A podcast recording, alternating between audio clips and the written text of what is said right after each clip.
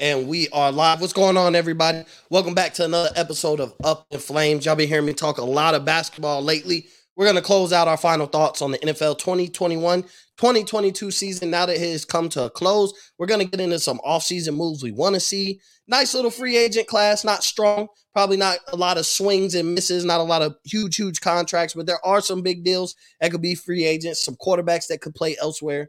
And we're going to get into all that with none other than my guy, Walker Bailey. But before we bring Walker Bailey in, we'll be right back right after this. Warning You are now listening to Up in Flames. We up in flames, yeah. We up in flames, yeah. Yeah, yeah, uh, uh, yeah. Let me hear it, Lambo. We up in flames. We up in flames. We up in flames. Yeah, we up in flames. Yeah, uh, yeah, yeah, yeah. We up in flames. Yeah, yeah. Uh, we up in flames. Hold on. Uh, check this go. We up in flames. Yeah, uh, we up in. Uh, yeah, yeah. We up in flames. Yeah. Woo. We up in. Yeah, we up in flames. We up in flames.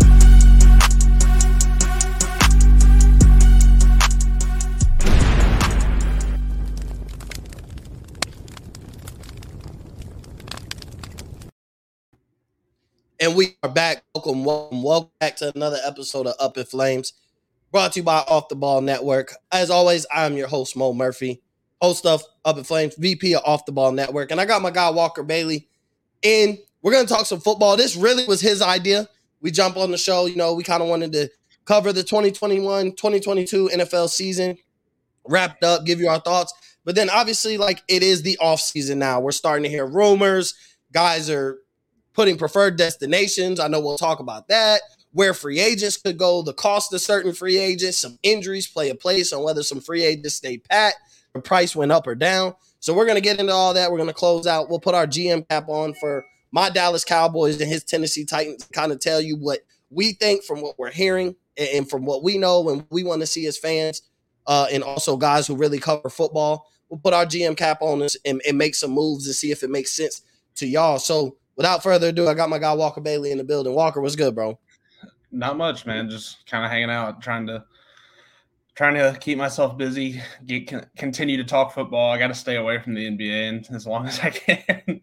um, but yeah, no, I mean it was we're kind of now uh, a couple days have passed since the Super Bowl, and just kind of now we can kind of put the off season hats on and kind of start looking at some of the stuff that's going to go on. And you know, the NFL does a great job, and almost the calendar never stops. And so I've already kind of started thinking about this off season, and I think this week is probably the best time and as good of a time as any to talk about it because I mean we're kind of way out in front and can kind of really get an early look at things. Yeah, 100%. So, like you said, the Super Bowl just happened. So, the first couple segments, we'll kind of get through quick, just kind of recapping the, the NFL season as a whole. So, we'll start with the Super Bowl. Just uh, what was some of your thoughts watching the Super Bowl? The Rams won. Like, any stories, narratives that you're rocking with because the Rams were the winners of the Super Bowl? Yeah, I mean, I thought it was really cool uh, that Matt Stafford won his first, and you know now that's opened the big debate as to whether or not Matthew Stafford's a Hall of Famer. And I'm not going to say here and take a side on that because I don't really care. Um, but I mean, I just for me, I came out of the game thinking that it kind of it kind of sucked that it felt like an instant classic, but at the end, all we were talking about was officiating because it felt like that became such a storyline in that game, and that's just not ever something that you want to come away with from a Super Bowl. Uh, but that aside, I felt like the quality of the game and just you know the intensity of the game was remarkable. It was almost had it had a better field than it has in a long time. Yeah, I mean something you brought up was like the you know the referee aspect, but I think those final calls at the end of the game really came down to the fact that they made what could have been a game changing at that point in time. It was a game changing missed call with Tee Higgins touchdown. Right, they come straight out and, and strike in the second half uh, immediately with a, set, a 75 yard touchdown by Tee Higgins, where they completely missed the offensive pass interference. And it wasn't like he just pushed him off where we let him play. Like he grabbed his face mask and tossed him out of the way, essentially. But as anybody who really knows football knows that, like, okay, they missed that call. They're to catch that. They're to catch it on the back end. Whether it would have been the next drive, whether it would have been late in the game, like you know there was going to be a makeup call. But then even still, when Cooper Kupp got held, like way they were not calling the game, or you want to say not calling the game, It, it Yeah. wouldn't have been a penalty, but at the same time, like you don't determine when it is a penalty, essentially, and we've been letting the game play. You don't leave it up. You you make those calls. In, in my in my eyes, like I know people are complaining about the refs and whatever, but at the end of the day, you have to make that call, right? Because if you lose because of a non-call, especially when you didn't get the call earlier on an offensive pass interference, like I think that brings up for a more heated debate than like, okay, we made the right calls, whether they were tic tac or we have been letting these guys play all game long because we we we didn't call one that could have really changed the outcome, right? Like the Bengals could have won the Super Bowl because of that touchdown late in the game if they didn't put their referee hats on and and, and make up for that missed call. So, you know, when it comes to the Super Bowl, though, it you know, people are always going to complain about the refs, especially when you know you're on the losing end of it, essentially. But it's it's a human aspect of the game, and you Yeah. know the refereeing has been pretty bad this year. I will say, I think everybody thinks while watching the NFL, like refereeing, officiating was horrible across football. Period. College football officiating was pretty bad too, especially because they have so many rules that are up in the air. Like it's judgment calls or or judgment decisions, right? Like what's a catch and what's not a catch. We're still fighting at what's clearly a catch and what's not a catch.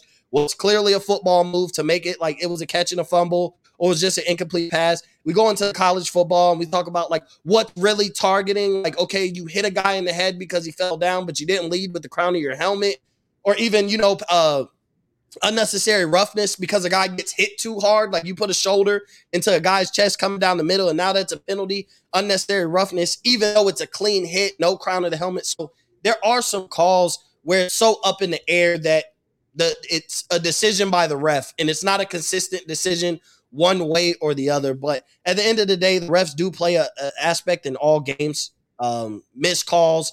But the, the one call I want to talk about before we move on and just kind of get off the Super Bowl is that false start, right? Because people were pointing out the false start were what three offensive linemen early, and that's something I noticed that false start doesn't get called probably as often as it could because I also think it's like the offensive holding penalty. Like you pick and choose when you call it because essentially there's probably a false start, a offsides, or a holding holding penalty Yeah. in the trenches every play, right? But you got to pick and choose what you really want to be ticky tack on.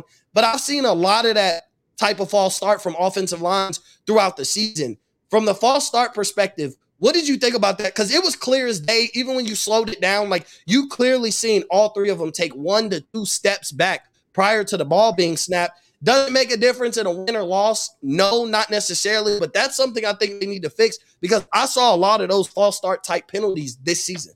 Well, I mean, but and I'm gonna like switch a little bit. Like, I mean, we talked about this kind of in our group chat a lot. Like, we were watching, I guess it was the Niners, and it was either the Niners and the, I guess it was Niners Packers, either that or Niners Cowboys, where you know Trent Williams was doing the thing with his left foot, where he was drawing defenders offside with the false start thing. And so it's just kind of like it's so ticky tack, and you know, offensive linemen got away so much in that regard in terms of false start. And you know, the one in the Bengals Rams game on that, I mean, it turns third and third and goal at the eight into third and goal at the thirteen, and you're looking at a situation there where, and even with the holding there, it should have been an offsetting penalty. So like, I mean, you're still looking at a replay of a third and eight, or a Yeah. third and goal the eight. So like, I mean, it's just one of those where I mean, you're justifiably angry, and then on the other side, you know, Aaron Donald it, it looks to be marginally offsides on the um on the fourth and one. And like that's one where I don't have as much sympathy. Like just block the guy or like double team the guy and like find a way. Like the inch where his helmet was over the ball is not the reason that he, you know, got the sack in the at the end of the game. I mean, it was because he I mean, he just kind of dominated and made a play. But I mean, yeah, I mean, it, there has to be adjustment from an officiating standpoint to where a there's more consistency, so people aren't surprised when things are called or not called, and b just it has to be better. There's too many missed calls and too many bad calls uh, for a product that otherwise is really good. Yeah, one hundred percent. I mean, this is what the greatest product produced in sports, essentially, right? Like football has the highest ratings. Everybody watches football, and I think oh, we could talk about why. But my biggest part of that is like these teams play once a week. Like you might get them twice. They play on a Sunday and a Thursday. You might get them, but like you get one opportunity a week to sit and watch your team play football as opposed to basketball. Like you don't let basketball stop because if you miss them on Tuesday, they play again on Thursday. You miss them on Thursday, they play Saturday or Sunday. They might play a back to back where you, you, you, pick and choose how you value bat your basketball games and your everyday life. So I think that's also a part of the reason why football is America's sport now. I know you know it's baseball's make America's favorite pastime. I think it's football, especially because we produce that product unlike any other elsewhere. I mean, other you know they tried it the European League and it just didn't succeed. So I definitely agree that this is like the best product put on, especially when it comes to sports and especially when it comes to playoffs because it's one and done. And and I, yeah. I guess that people love is every other time is series. So if you know we have an opportunity, we lost game one, we get back to them game two, where it is game seven. Every time you step on that field on that Saturday or Sunday in the NFL playoffs, this is your game seven. It is lose or go home scenario, and I think people love that uh, more than even talked about. So I want to first. Uh, you know, before we get into the offseason, we're going to talk about our biggest surprises and biggest disappointments. So I want to talk about your biggest surprise this year. Who was your biggest surprise? What was your biggest surprise in the NFL season this year? Um, I mean, I feel like the cop out answer is the Bengals, so I'm not going to go there. But I'll go uh, with how well Las Vegas held it together after everything that went on early in the year.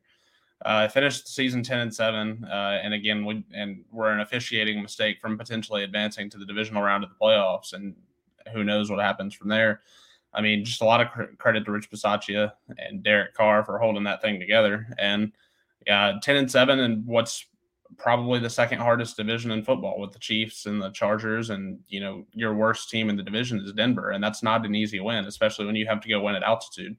So, I mean, I thought it was really impressive how they held everything together and still found a way to get in the playoffs. You know, had a do or die game at the end of the year against a dynamic quarterback and still found a way to get it done, uh, get in the playoffs. And, you know, had there not been, you know, a touchdown on the board that shouldn't have counted for Cincinnati, then they're on the verge of winning a road playoff game in Cincinnati.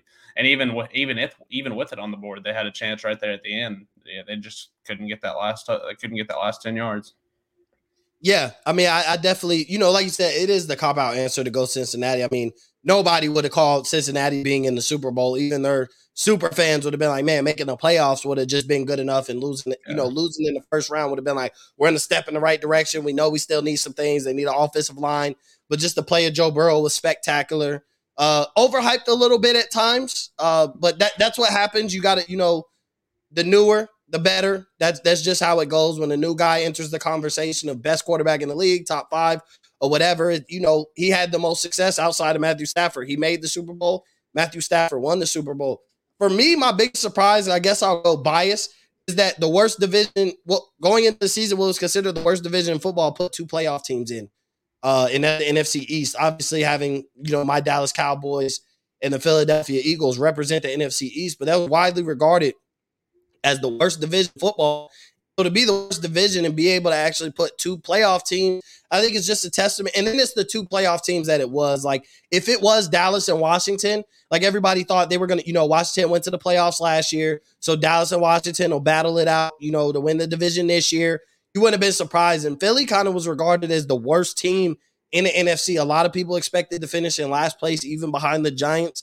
I think with the moves, some of the moves the Giants made, I think people had some type of hope that they'll be a little more competitive uh, than what they were. But for Philly to get in, Jalen Hurts to kind of make a name for himself. Obviously, he improved on last year. Kind of so that he can be a starting quarterback in this league. I think, you know, you need more than one year, you know, to really evaluate Jalen Hurts. Like good rookie year, but this year he did take that next step. He took what you want to see when you're trying to figure out if he is future. But the Eagles also have a lot of questions to answer. We'll get into that when we talk about our offseason storyline. So we'll move on to biggest disappointments. Um, I'm gonna go first with the biggest disappointment. I'm gonna go to Cleveland Browns. Uh, period, point blank.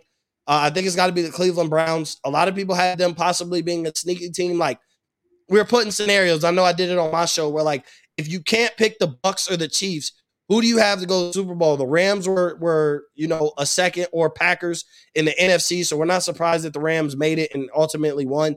But the Browns, the Browns to win the Super Bowl, man.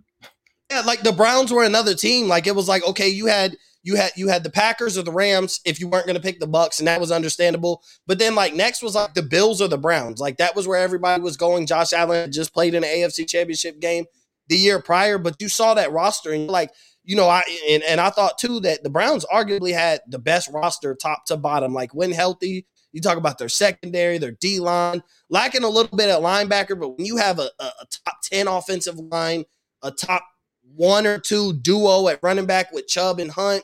You know, you had Odell Beckham, Jarvis Landry. You thought Baker Mayfield would take that next step, capitalize off the season they had the year prior, went toe to toe with Kansas City after basically obliterating the Pittsburgh Steelers in a playoff game. Like you thought they were going to build off that because that's typically what happens when you rebuild. You've seen the rough years, you've seen Baker getting better.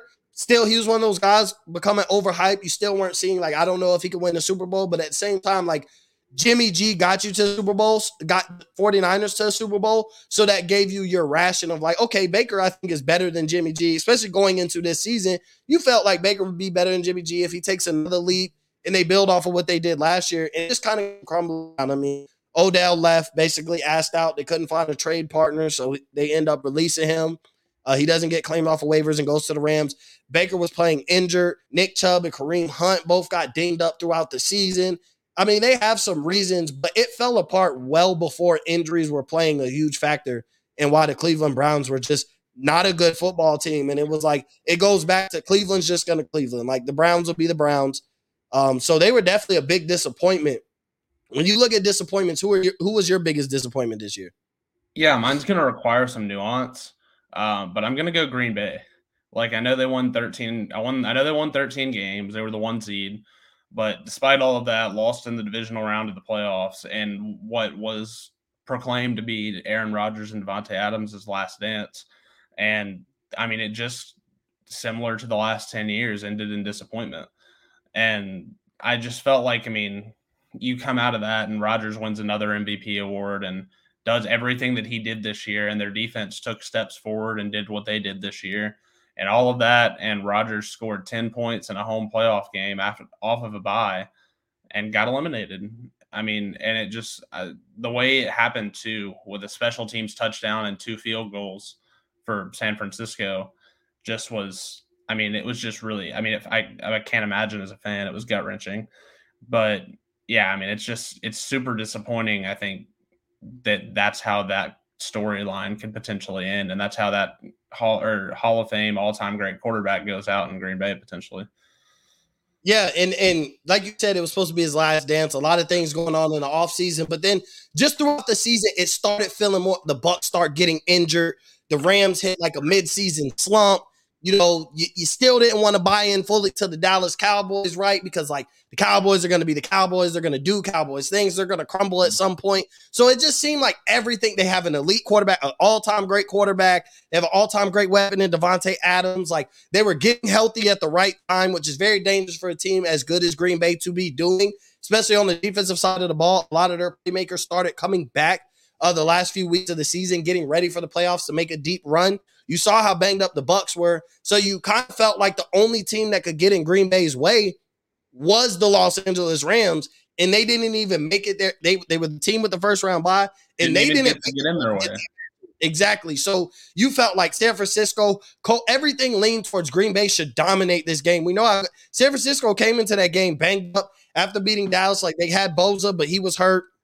Uh, they had Armstead, but he was he was banged up a little bit. Like there were so many. Trent Williams was banged up in that game. Like there were so many aspects where it's like, okay, Green Bay's healthy now. They're at the right time. They're going to take advantage, and ultimately, they they did not end up doing that. So I definitely could see because of the hopes that you had. Because I think like I think the Cowboys. You know, I'm a Cowboys fan, but I think they belong in that conversation too. I don't think they're the biggest disappointment of the season, but even still, like as they started getting going, people started believing like, man, the talent that they have is starting to come together. They're winning games, even though you look like they're beating all the bad teams and the record isn't that great against the good teams. You then they get San Francisco, and you're like, that's probably not the matchup they want. But do you really want to say that you prefer playing the Rams or the Packers or the Bucs in the first round over San Francisco? So what San Francisco does really well is what Dallas does really bad, right? But you still just felt like they were a more talented team. They had the better quarterback. Really, the only advantage that you felt like San Francisco had was they had a better coach. But I won't flat out say Kyle Shanahan just out coached Mike McCarthy. I think it came down to the players. Like it came down to performance. We could point at certain parts where Mike McCarthy didn't do his job, but that wasn't that game didn't come to out coach. CeeDee Lamb didn't show up. Amari Cooper couldn't get open. Dak Prescott played bad. Uh, our defense held up, you know, essentially as long as they could. But it was disappointing because you did think like this was a year like okay they at least win a playoff game compete against one of these teams that you really look at as a super bowl contender at best make it to the nfc championship. So like as the season started progressing and i think it started to become a reality that that wouldn't happen when they lost to arizona. To me that's when okay my expectations dropped back to like okay the cowboys be the cowboys. We had our chance to put a stamp on a team that was playing trending downwards while we're trending upwards. Let's beat this good team. And our defense was playing outstanding at that point and Kyler Murray came into Dallas. We lose at home, right? And then we lose a home playoff game. So, but that for me was where the expectations went down was that Arizona game. I'm like, you know, everybody's like, y'all should beat Arizona. And I'm like, well, this will be the telling, this will tell how the rest of our season is going to go. Like, if we can beat Arizona, I think we really have found a mojo. Our offense play inconsistent, but I'm not just going to get, I'm not going to kill, I'm not going to make this a kill the Cowboys uh, show. So now we're going to move on to the fun stuff, right? We gave you season wrap up, disappointments, surprises talked a little bit about the Super Bowl. You've heard enough about that. So now it's time to get into the good stuff, the off-season storyline. So I have a few. I know you have a few. I'll start with one of mine, and it's the quarterback movement. To me, and we'll get into that. I'll ask your thoughts. But to me, one of the biggest is the quarterback movement. Like, does Deshaun Watson's legal situation get figured out and he gets traded? We know the package could look like. It could be a very big package to have to acquire Deshaun Watson. We're hearing rumors about his preferred destinations. He'd love to play with Justin Jefferson out there in Minnesota. The, he's eyeing the Bucs. Uh, people think Philly has a chance. I don't know. Then you talk about Russell Wilson. Like, does Russell Wilson want out? We just saw earlier today where it was like, I think the Bucs, the Raiders, uh, and a couple other teams were on his list of preferred destinations. So you start to talk about that, and you're like, okay, some of these quarterbacks are going to move. We don't know what Aaron Rodgers is going to do. Some of us may not be com- fully convinced that Tom Brady is retired. Jimmy G is out there available. Carson Wentz could be out there available. And whether we love Carson Wentz, hate Carson Wentz, he's still a quarterback that would be sought after for a team that needs a quarterback. Like, so, you know, the Bucs are looking for a quarterback because Brady's gone as of right now. Uh, interesting. The Minnesota move on from Kirk Cousins. It doesn't seem like the Raiders are going to move for Carr. So you pull his name out of the list. But there's some teams that we look at could draft a quarterback or could make a big swing and make a difference. Like the Steelers, if they went for a Deshaun Watson or Russell Wilson, like that changes the whole aspect of the AFC North and the AFC as a whole. I think with that elite defense, you put a good quarterback, try and draft some offensive linemen for the Steelers, and, and now you're talking about a Super Bowl contending team. We know they have a winning coach. So what do you think about the quarterback movement and, a lot of the rumors that we're getting from the quarterback side? Yeah, I mean, I'll be interested to see who's actually available versus who's rumored to be available. And I think we're actually supposed to get some Watson clarity pretty soon. I think legally. I yeah. could be totally misinformed there, but if I remember earlier in the season, I think it was sometime in February, he was supposed to have a court date or something like that. Um, but yeah, so I mean, I'll be interested. I think a big name to watch is Philadelphia. You know, we've already seen established journalists link Russell Wilson to the Eagles. We've seen Russell Wilson or uh, Deshaun Watson linked to the Eagles. Um, I think that's a team that to watch. They've got three first round picks in this year's NFL draft. So if they decide to make a move before the draft, they have plenty of capital um, where they could trade two out of this year's and one out of next year's, make a first round pick in this year's draft, and also still acquire a quarterback. So I think that's a team to pay attention to, and as far as quarterbacks go. And then you know when these quarterbacks request out, they have preferred destinations, and like I'll be interested to see who wants to go where. Like you didn't even mention really the name Aaron Rodgers there, and I think the consensus is that the most likely scenario is that he returns to the Packers, and like I would agree with that at this point. But you know, does he want to go to Denver? Uh, does he want to go to a different NFC team and try to take advantage of a weaker conference in a different location? Um, Russell Wilson, like, does he just decide to stay in Seattle? Does he go and join a loaded AFC and just, you know, try against Mahomes and Herbert and Burrow and everybody else that's over there? Josh Allen. Um, so, I mean, I don't know. And then I think the other thing that's interesting is the list of teams that are buyers in these scenarios. Like, I mean, do the Titans move on from Tannehill? And I'll speak, I don't care what the GM says in February about moving on from a quarterback. Free agency hasn't even started. So, um, we're not at a point, the league year is not at a point where he's even entertaining those ideas yet. So I believe him when he says he's not entertaining those ideas. He probably has no idea who's available at this point because he can't make those trades right now. So, I mean, it's just going to be interesting. You mentioned Pittsburgh, I mentioned Philadelphia and Tennessee. Uh, what does San Francisco do? Like, are they bought in enough to Trey Lance where when they move Jimmy G, they don't try to take on someone else? Um, so, I mean, I think there's a lot of interesting storylines, but I think uh, from the quarterback movement, the most intriguing thing is who's actually available versus who's rumored to be available. Yeah, and, and once it comes out, we have some clarity. You know, you can really start. You'll really start now. Teams will bite down and start putting packages together um, so when you talk about offseason storylines, though, what is something? What, what's one of the few that you're looking at?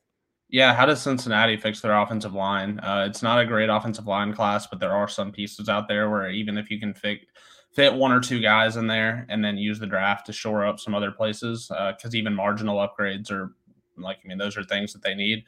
Uh, so, like, does Cincinnati go hard after Terron Armstead uh, out of New Orleans? New Orleans probably doesn't have the cap or the interest in re-signing him. Uh, I think he's early 30s, and that just doesn't really fit up with their next timeline. So, does Cincinnati find a way to capture him and re, you know, protect Burrow's blind side next year? And then do they go after someone like in my if you were on my timeline today, you saw some of this, but do they go after someone like Ryan Jensen? uh, from the Bucs who are also in a place where they may be looking for a quarterback, and maybe he doesn't want to be a part of a rebuild if it's not someone that is close to the level of what Brady was last year, like a Russell Wilson or Watson or whoever else. Uh, do they go and replace him and try to you know put someone in the middle of the line that can help those other guys grow? So I mean, I think there's ways that the Bengals can make that offensive line better and gear up for a run back at the Super Bowl or just back at the playoffs in general. Uh, so I'll be interested to see how they attack because you know Cincinnati is not really known for spending a whole lot of money in the offseason. Yeah, and, and, it even seemed like Zac Taylor, like kind of when he was asked about the offensive line, like, well, they were good enough to get to the Super Bowl, right? So that already put some like that might not be our number one focus, whether because we don't have the money. And I know somebody um had mentioned that like would the Bengals entertain an idea of like pick 31 for Tyron Smith. Like the Cowboys are looking to move on and trade him. Like, is that something the Bengals look at? Because with them having played in a Super Bowl, like you're not thinking about five years from now at this point. Like you're trying to maximize re- getting back there before you have to pay Joe Burrow the big money, before you have to pay Ja'Marr Chase the big money. Like while you got some of the guys, the core guys, you keep that core together. You're trying to maximize the first five years of a quarterback's contract you know, before that rookie deal ends. And so, would that be something they consider? I don't know if I would if I'm the Cincinnati Bengals. I mean, Tyron Smith typically doesn't even last the whole season. He does take breaks throughout. So, uh, because he's injured, it's not like he's just sitting because, but he, he, he's injured at some point during the season. He does come back, but he's never the same player when he comes back. So it's like, do, you think that he really helps you and pushes you back, pushes you up a notch to be a team to return, especially when you talk about how deep the AFC is in quarterback. Like next year could just be Josh Allen's year, and there's not much the Cincinnati Bengals could do about it. Next year could be Patrick Mahomes' year to get back to the Super Bowl, and it could be not much that everybody else does does about it. Justin Herbert is expected to probably reach the playoffs by now. Lamar Jackson's coming back off an injury, so there's so much that you have to do that could it could be out of your hands regardless, right? Like you could improve the roster, but sometimes it's just these guys' year, and you're looking at Josh Allen like the pressure comes on. You got paid you you got You haven't reached the Super Bowl yet, and it's okay. But you reach the AFC Championship game. The, the competition at quarterback is getting deeper and harder. And we don't know where some of these guys, if they do leave, we don't know where some of these guys will go, which could just add. If Aaron Rodgers comes over there, if Deshaun Watson, you know, gets traded to an AFC team, like now you add now you add him in the mix of him leading a team, right? So you start thinking all that, like maybe a Tyron Smith does put us at what we need. Like we need minute and we need to focus on that offensive line. And we might not be able to get a guy at pick 31 who's going to have a greater impact next season than Tyron Smith. So that would be something to think about. But for me, another another thing I'm looking in this offseason is what does Philly do, right? You're in a prime position. You made the playoffs. You made the playoffs, and you're talking about you have three first round picks. Like do you move on from Jalen Hurts or do you use those three first round picks, acquire talent? Because here's my thing you won't have a better package than what you could do. Like you said, you could not, and, and that's the thing is they could give up all three of their first round picks this year if they were that adamant about getting Deshaun Watson or Russell Wilson. And then you're right back in the mix. You play with pretty much the roster that you have, however, you know, whatever you could get a free agency or whatever. But then you're back to having your first round picks. You don't really destroy your future as far as draft capital goes so that's something interesting to see. But if it was me, I stand pat on Jalen Hurts. I take those three first round picks. this is a very talented draft at certain positions. I get another, I use one of those picks. I get another receiver. I get another corner to put alongside Darius Slay. And I look somewhere else on the defensive side of the ball that I could use help. Maybe get the best defensive player available uh, with that last first round pick. But to have three first round picks, like you're in a you you have a young team, you got a young receiver, you got a young quarterback. Like there's a lot you could do and you could improve. There are some guys who will be day one impacts in this draft in the first couple rounds where they will impact their team and do what you need them to day one. What do you Philly should do? Uh, I mean, I think at a quarterback position, you're always when you're in a place of strength like that, you have to lean towards acquiring something proven. I mean, when you're in the NFL, a quarterback kind of leads you where you're going to go. And I think if you're planning on winning anywhere in the near future, I'm lower on Jalen Hurts than you are, and I like I know that you kind of need more than a year to evaluate him. But I feel like in order for Philadelphia to reach the playoffs this year, they had to basically alter their entire offense and everything that Nick Sirianni wanted to do in order to gear towards what Jalen Hurts was and wasn't capable of. And I don't feel like that's a sustainable way to win. Um, if you're going to do that, you have to be incredibly dynamic, which is why what the Ravens have done with Lamar Jackson has worked in terms of winning division titles. But they haven't. I mean, they even they haven't been able to get over the hump and actually even get to a Super Bowl. Or I mean, hell, they haven't gotten to an AFC Championship game. But I think if it's me, I'm acquiring something proven. I think Russell Wilson makes a lot of sense. He fits what Sirianni wants to do well. Their offensive line is old, but it's still talented. Uh, you know, and then I would try to hold on to one of those first in this year's draft, or use cap space to go and try to sign someone like Chris Godwin. Like, what does Godwin do in this offseason? He could stay in Tampa, but like, I mean, he's lost Brady. Uh, has there's no clarity if he resigns with the Bucs, he's resigning with Tampa with no knowledge of who his quarterback is actually going to be. There's a decent chance that it ends up being someone like Kyle Trask, and like I don't know that that unless Godwin really just wants to be in Tampa and nowhere else, then I, he's going he's going to entertain other people, and I think Philadelphia would make a lot of sense. I mean, do you? So I think that if you can use the first round draft picks and acquire something proven at quarterback and use your cap space to continue to bolster up the weapon side of that offense, uh, you could be looking at a really elite offense next year. That even if the defense hasn't fully caught up, then you're looking at a team that can contend at least in the division and is most certainly the second best team in that division, regardless of what Washington does at quarterback. And could contend for the division title. Yeah, and I, I think like that's the scary thing about Philly is like they're not that far off when you look at the talent. Like, and you look at this free agency class, especially if you acquire a quarterback and add one more receiver, right? You got DeVonta Smith. Uh, obviously, Jalen Reagor never panned out to be what, what he was supposed to be. But if you could get a Godwin or even at a lesser, you you can get a Michael Gallup. Like if he's willing to leave, Juju Smith Schuster look like he's gone from Pittsburgh. Like when you get an elite quarterback, you have a DeVonta Smith who looks like a strong number one option for the future.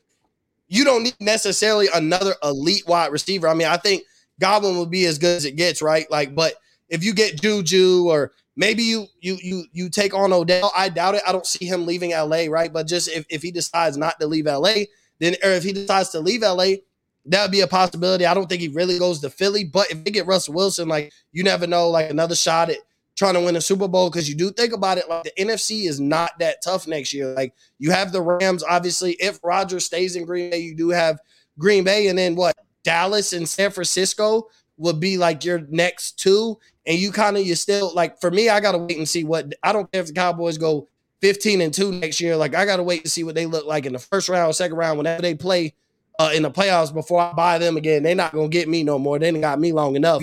but you still would look at them at being a weak NFC. So you still would say Dallas would have an opportunity, and then San Francisco. So you get Russell Wilson or Deshaun Watson. You put Philly right in that mix. They do have the talent elsewhere and could build in this draft where they would be ready to compete and possibly ready to compete and win the division. If they get Deshaun or Russell Wilson, like at that point, they do have the best quarterback in the division, which is always something. Typically, the team with the best quarterback in the division usually wins the division for the most part. I mean, there's some exceptions, uh, but here there, but usually the team with the best quarterback and, and minimal injuries usually wins the division. So I am kind of, you know, even covering on draft capital NFL, that'll be something we'll really get into is like who who I would take if I was Philly with having three first round picks. I mean, there's about 10 or 12 prospects you can have your eyes on just for the simple fact you pro- project and rise and fall and who could sit there. So they do have a lot of homework to do in the offseason if they do decide to stay on that. Uh, if they decide to keep draft picks and keep Jalen Hurts. Uh, what what's another offseason storyline you're looking at? Yeah, I think it'll be interesting to see what the Cowboys do in terms of a cap casualties. Like we talk, I mean, a lot there's been a lot of talk about Amari Cooper, a lot of talk about Demarcus Lawrence. Uh, so cap casualties, and then what do they do with that money? Uh, I also kind of think they need to retool that offensive line. I think that it gets a lot more credit than it probably deserves in terms of being good. I think it's a thing of probably two to three years past. People wonder why the Cowboys offense took a step back. Well, ironically, they played teams with good pass rushes down the stretch. So, I mean, I think that there's more. I think there's more blame than just the offensive line, but I think that it's something that certainly needs to be retooled. I think they were top three in the NFL in offensive penalties this year. Um, so, I mean, that's or in top three in offensive pre-snap penalties. So that's strictly. I mean, that's mostly offensive line. Um, we witnessed Connor Williams almost play them out of certain drives in the playoff game, and like that's things you can't have. So I'll be interested to see how they retool. Do they just take some rookies and kind of plug them, or do they use some of that cap space freed by potential older guys on the move and go and try to sign someone a little bit more proven? Yeah, and you know, I'll put my GM cap on and, and tell you some moves I think Dallas should make. Uh, like you said, cap casualties do have a lot to do with that. So we'll move on from the offseason storylines and we're going to go to free agent fits, right? So we know we talked about Godwin, uh, underlying Davante Adams is out there. Like there's a lot of skill position guys out there. There's some agent guys that still have one to two year two years of impact elsewhere. That if they decide to go elsewhere, they could they could very well fit. So when we talk about free agent fits, give me a couple free agents that you're looking at. That I really want could, Ryan. Uh, I really want um I really want Ryan Jensen on the Bengals. like I mentioned it earlier, I really want Ryan Jensen on the Bengals. Like if they're going to get better, I think an underrated part of being a center is not because you know it's not really a whole lot of pass blocking there. You're kind of you're run blocking, you're helping in doubles in the pass game, and then you're kind of also recognizing along with your quarterback, recognizing blitzes and getting your offensive line set. And like this isn't a knock on Trey Hopkins, who is fine to or below average to fine. But I mean Ryan Jensen's a top three center in the sport, and I think that's the type of guy where you know, if you cut Hopkins, uh, someone was doing the math with me earlier. If you cut Hopkins and then you add like six million dollars, like that's enough to sign Ryan Jensen. So you're only out of pocketing six six million dollars more than what you were paying before.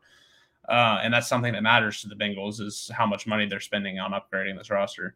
So I think that's something that he's the type of guy where he comes in and elevates everyone around him.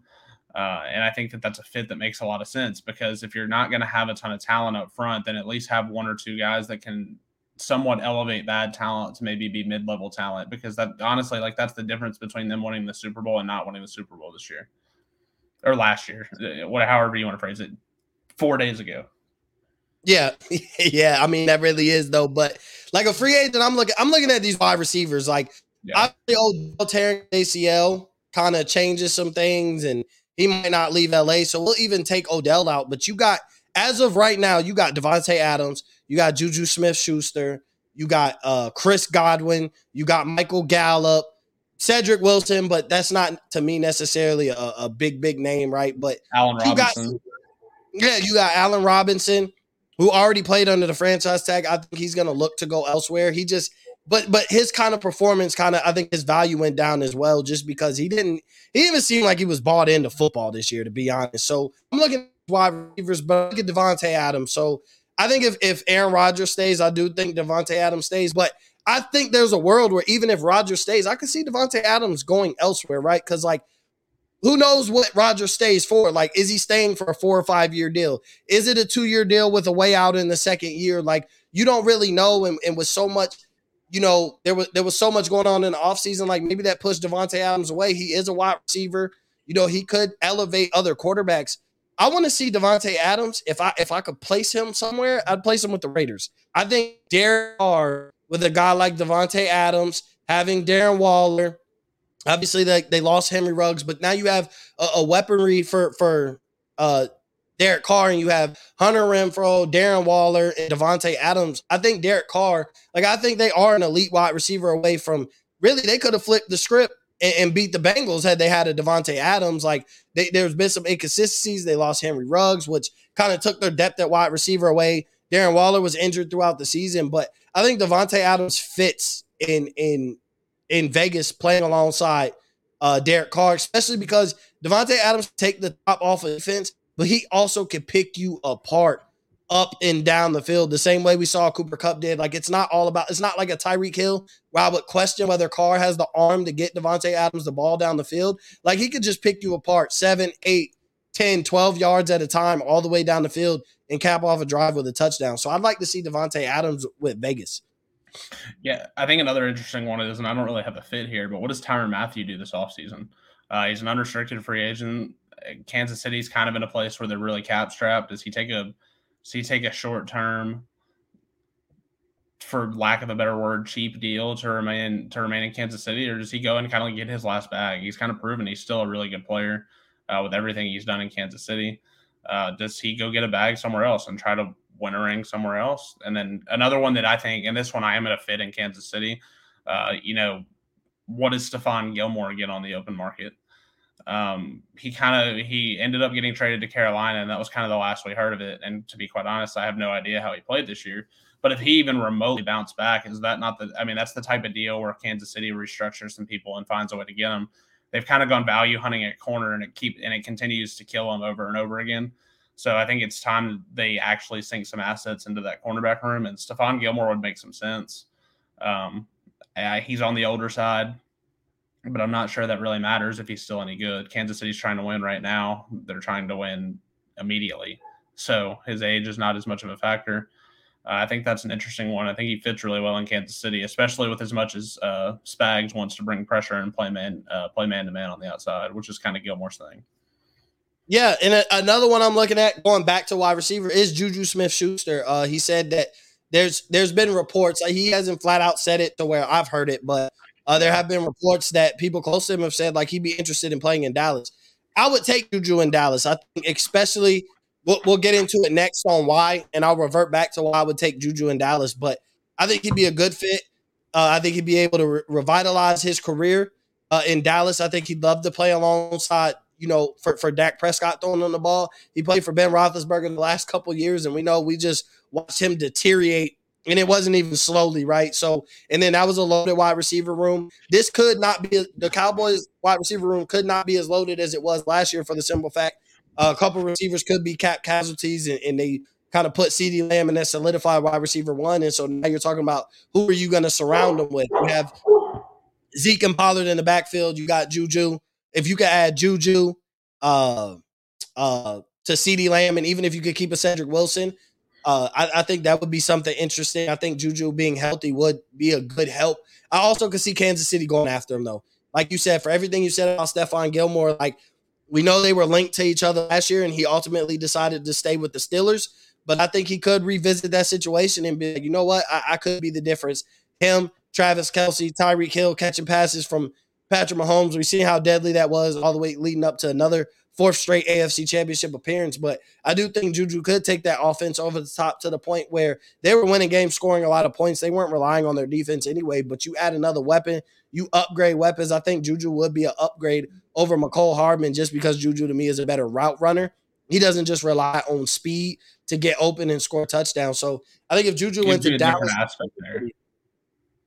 you it said what? Gives you a different, it gives you a different aspect to the Chiefs offense as opposed to just speed, speed, and more speed. Yeah, like speed, speed, speed, and then Travis Kelce find an open spot in the defense and, yeah. and turn around and be ready to catch the ball. But and, and so like you do have like kind of you know prior to injury like an elite route runner. He knew how to get open. Like this is a guy who did ball out for the Steelers uh two years ago. Like we can't forget that. Like he did. He was voted by the team as the you know the offensive player of the team playing alongside Antonio Brown, and it seems like that's the reason why AB. But then I, I'm also looking at does AB get another opportunity? And if so, where would he go? I don't want to get into will he get another opportunity, but if AB was to get another opportunity, like where would he go? Who would want him and where would he fit? Because like I think the only team that will give him an opportunity is Baltimore. I think if Lamar says he wants, you know, Antonio Brown, I think and, the NFL will allow him to come back into the league, then I think you have to go get him. I think you, you know, him, they work out together in the offseason. They have that. And you just gotta take it with, hey, we're signing Antonio Brown, but the minute he acts up, he gets cut, right? The minute he seems like he's bringing a negative impact to this team or to our quarterback, he's gone. And I think you could take a chance on, on Antonio Brown. But I think like if AB was to go anywhere, I think Baltimore is the only team that makes sense.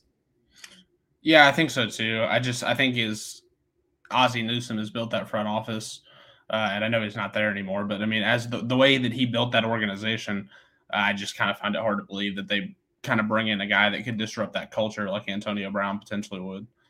Um, kind of another spot I'm looking, and this is uh, this again kind of goes into the next segment. Kind of looking at the tight end market. There's a lot of interesting names, I guess, like bounce back candidate type guys. Like, like what does a guy like OJ Howard get on the on the market? What does a guy like Zach Ertz get on the market? Um, you know, Evan Engram, David Njoku, Tyler Kroft, uh, CJ uh, Uzomah from the Bengals is on the market. Uh, and I just kind of look for the Titans to be really active in that market because I mean they a big aspect of their offense when it was really good for um, two years ago and the year prior was the fact that Jonnu Smith and Delanie Walker both could play off each other and they could have tight ends and um, and it was just a huge part of that offense. So I kind of look to see if they don't take a chance on one of these free agent guys and then build on it in the draft. But like um, OJ Howard is one that really interests me, and I think he is built in a similar mold. I don't think he has like that raw speed that Jonnu has, but um, he's built in a similar mold where he's really versatile as a tight end, and I'd be interested to see what he would look like in Tennessee because I think like that's a chance. That's another reclamation project where Tennessee's done had a few of those. They have hit some of them. They busted some of them. Looking at you, Vic Beasley, um, and I think OJ Howard would make a lot of sense. Yeah, so we'll move on. We talk about free agents. We can talk about free agents all day. We'll cover them throughout the week, coming weeks, especially leading up to free agency. So we're finally going to put our DM hats on. We've been itching. We've been like, you know, mentioned Dallas. We've mentioned Tennessee. So yeah, we've been easing on into the fact like we are going to talk about our teams. We have to. You can't get both of us together and not talk Cowboys or Titans. So I'll put my GM cap on first for the Dallas Cowboys, and I'll talk about some moves that can be made, need to be made, and should be made I'm looking at three players. I'm looking at Amari Cooper. I'm looking at Demarcus Lawrence, and I'm looking at Ezekiel Elliott. I don't think they have to be cap casualties to the point. I think they have value on the trade market. I think you can get a late first for Amari Cooper. I really think if you put Amari Cooper out there on the trade market, like I think Kansas City would look at him. I think if Aaron Rodgers stays, you know, Green Bay has kind of said that they're going to be active. They're going to be willing to spend. They're going to be so. If Aaron Rodgers does stay, you have a Davante Adams. I think you would easily give up your first round pick for an Amari Cooper, especially if if Aaron Rodgers was the guy to pitch for. Hey, get Amari at all all cost. I think he's the one guy can get late for round because there are a couple teams, the Buffalo Bills, the Kansas City Chiefs, and the Green Bay Packers. I think they could really use that second wide receiver. Cole Beasley has done really well, but I think if you can keep him in the slot. Gabriel Davis did make a name for himself, so that maybe changes the outlook on how aggressive the Buffalo Bills be to trade for a guy like Amari Cooper. But I think even in this talented wide receiver class, like you get a veteran, a guy who knows what he's doing, and you know, like when he plays, maybe he just needs a change of scenery. He is a little bit of a crybaby, but it's a lot different when you have a chance of winning big games, right? You you kind of put some of the other stuff to the side, and I think you would kind of up, you would, you know, kind of you would upgrade at quarterback. Like you'd love to catch passes from Aaron Rodgers or Patrick Mahomes or Josh Allen, got in, in teams who air raid offense as opposed to kind of 50-50 run the ball and pass the ball like Dallas does. And Dak does a good job at distributing the ball. But you also seen like he leaned on CeeDee Lamb a lot. That could have frustrated Amari Cooper. I think you'll you're willing to take less, you know, less catches um and, and less balls thrown at you when you're catching passes from a Patrick Mahomes who still can get you some big numbers, some touchdowns, you're winning games and have a shot at the Super Bowl. So I think you have to look at trading Amari Cooper. I think Demarcus Lawrence has value at the, at the in the trade market as well. I think you got to look at draft picks though. I don't think you're getting like the NFL doesn't really do players for players essentially. You don't see the blockbuster Philly Brooklyn Nets type trade in the NFL. It's players for draft picks essentially. Only time you see like players for players is when you add draft picks and players for a quarterback. That's pretty much the only time where there's these big, crazy blockbuster deals, name swaps, or whatever. Outside of that, it's probably like a bench player and a draft pick for a guy like Marcus Lawrence. I think he can warrant you a second or late second, early third. Uh, I don't know if there would be a team to give up a first, but I think could give a second, at worst, a third round pick. I think you have to trade Ezekiel Elliott. And it's crazy because people love analytics in today's game, right? And so analytically, Tony Pollard has actually been a top seven running back in all statistical categories. Tony Pollard has been top seven yards, yards per attempt, uh, yards after contact. Like every statistical measure, he has been top seven except for carries. He was 37th in carries, which therefore means like his stats is not going to tell you he's the top seven running back. But off of production, when he touches the ball, he has been a top seven running back. The analytics people will tell you they will back that up because he was top seven in every major statistical category that matters in analytics world. So I think when you look at that, you'd be like, okay, if we get more touches, we get better production from Tony Pollard than we do Ezekiel Elliott. And I think you can get a third round pick for Ezekiel Elliott. If anybody has to be cut or has the least amount of trade value on the trade market, I do think it is in Ezekiel Elliott, and you might just have to cut him, take whatever cap hit it is, if you cut him before this or whatever, and it might just have to be a loss. And I love Zeke, obviously a former Ohio State Buckeye, but you got to do what you got to do when you're trying to win. And sometimes, like, he's just not producing to, up to the standard of what we're paying him. So if you do have to cut him, but I think you can third round for Ezekiel Elliott. I think you got to evaluate whether you're going to sign Michael Gallup or not. I think he might actually play for the Cowboys one more year on a one year deal. Coming off an ACL injury, I think uh, even though most guys pretty much recover, especially at the age he is, we're in a, in a world sign at this point that, uh, you know, you recover. ACL is like, you know, sprained ankle essentially. Like you're out for a time, but you come back fine. Uh, the even people we're starting to catch back up where guys are bouncing back from Achilles injuries and back better than ever.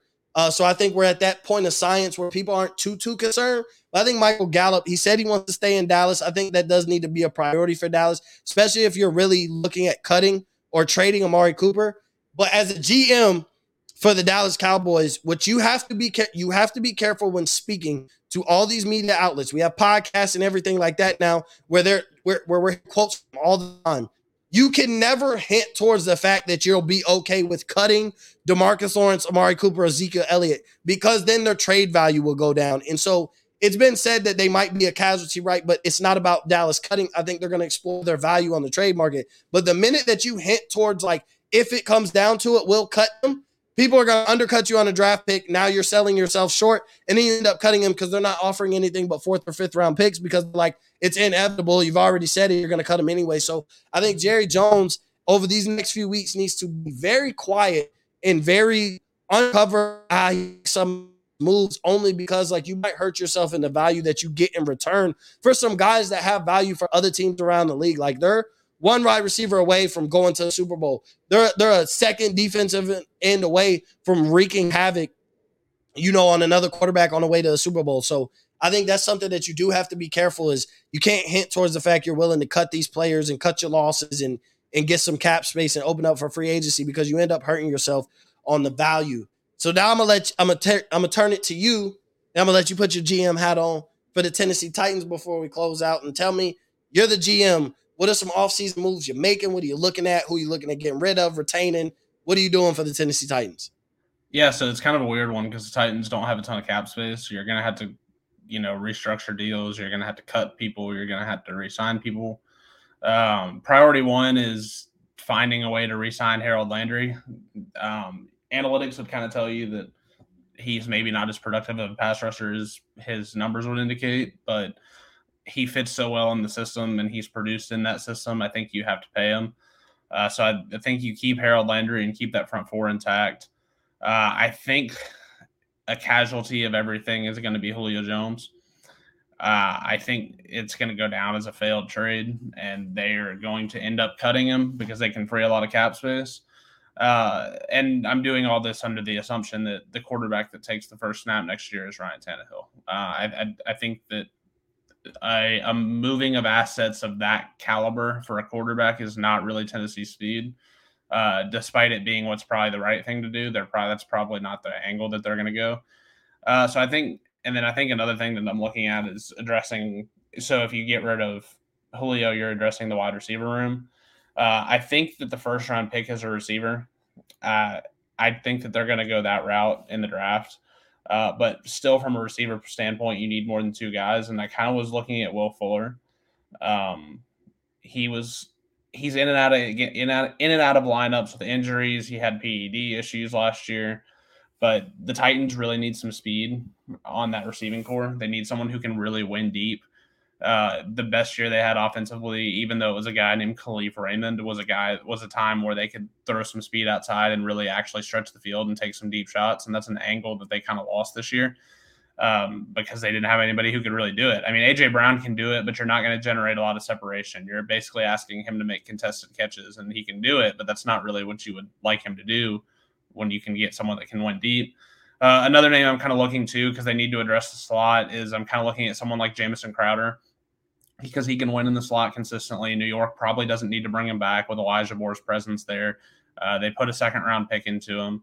So they're probably not just overly inclined to keep Crowder uh, in New York. And he can return punts. He can he wins in the slot. He's decent. I mean, because we're kind of bargain hunting here with limited cap space. Uh, and then the other thing they have to address is the offensive line. Um, they've got to find a way to get better in pass protection. Just uh, almost similarly to Cincinnati, they had they weren't as bad, but they were really bad in pass protection. Um, so you're going to have to go in and re-sign Ben Jones at center, and then you're going to have to try to find some value on the on the offensive line market. And you're kind of looking at guys like I mean Pittsburgh will bring back Trai Turner. Um, like you're not replacing Taylor Lewan unless there's a surprise cut there. Uh, like an Andrew Norwell out of Jacksonville, Brandon Scherff out of Washington. I mean, you're just look, you're looking for a lot of value in offensive linemen to improve your pass protection. Uh, and I think that that's those are the angles that the Titans take. And then I, um, yeah, I mean, I think I hit everything there that I had in mind. That's pretty. I think that's the angles the Titans take. It's almost all offense. I think there's room for one more corner, but I think corners are such a premium position now that you're not really going to be able to sign the level of corner that you probably want in free agency. Uh, and then I mentioned OJ Howard previously um, as just kind of someone who I saw fit. I do expect him to sign at least one free agent tight end, if not two uh, and then draft another one. Like I think that they're going to reset the entire room. So I think um, all of those things combined probably make up the offseason. And if they were to value hunt with like a Charvarius Ward or um, someone like that this offseason, or even taking shots on guys like Sidney Jones, um, yeah, guys like that, um, and Eli Apple. God, I don't want to say that name right now, but you're looking you're looking for you're looking for value essentially and like when you're looking for value that typically means you're not looking for the most talented players. So they're looking i think they could stand to add one more corner but most of the focus is on offense and i named pretty much every single offensive position not named quarterback because when your quarterback's ryan Tannehill, you have to make everything as good as possible and hope that you can win i hate to use the words in spite but like you need to hope that being average is is okay enough because everybody else is so good.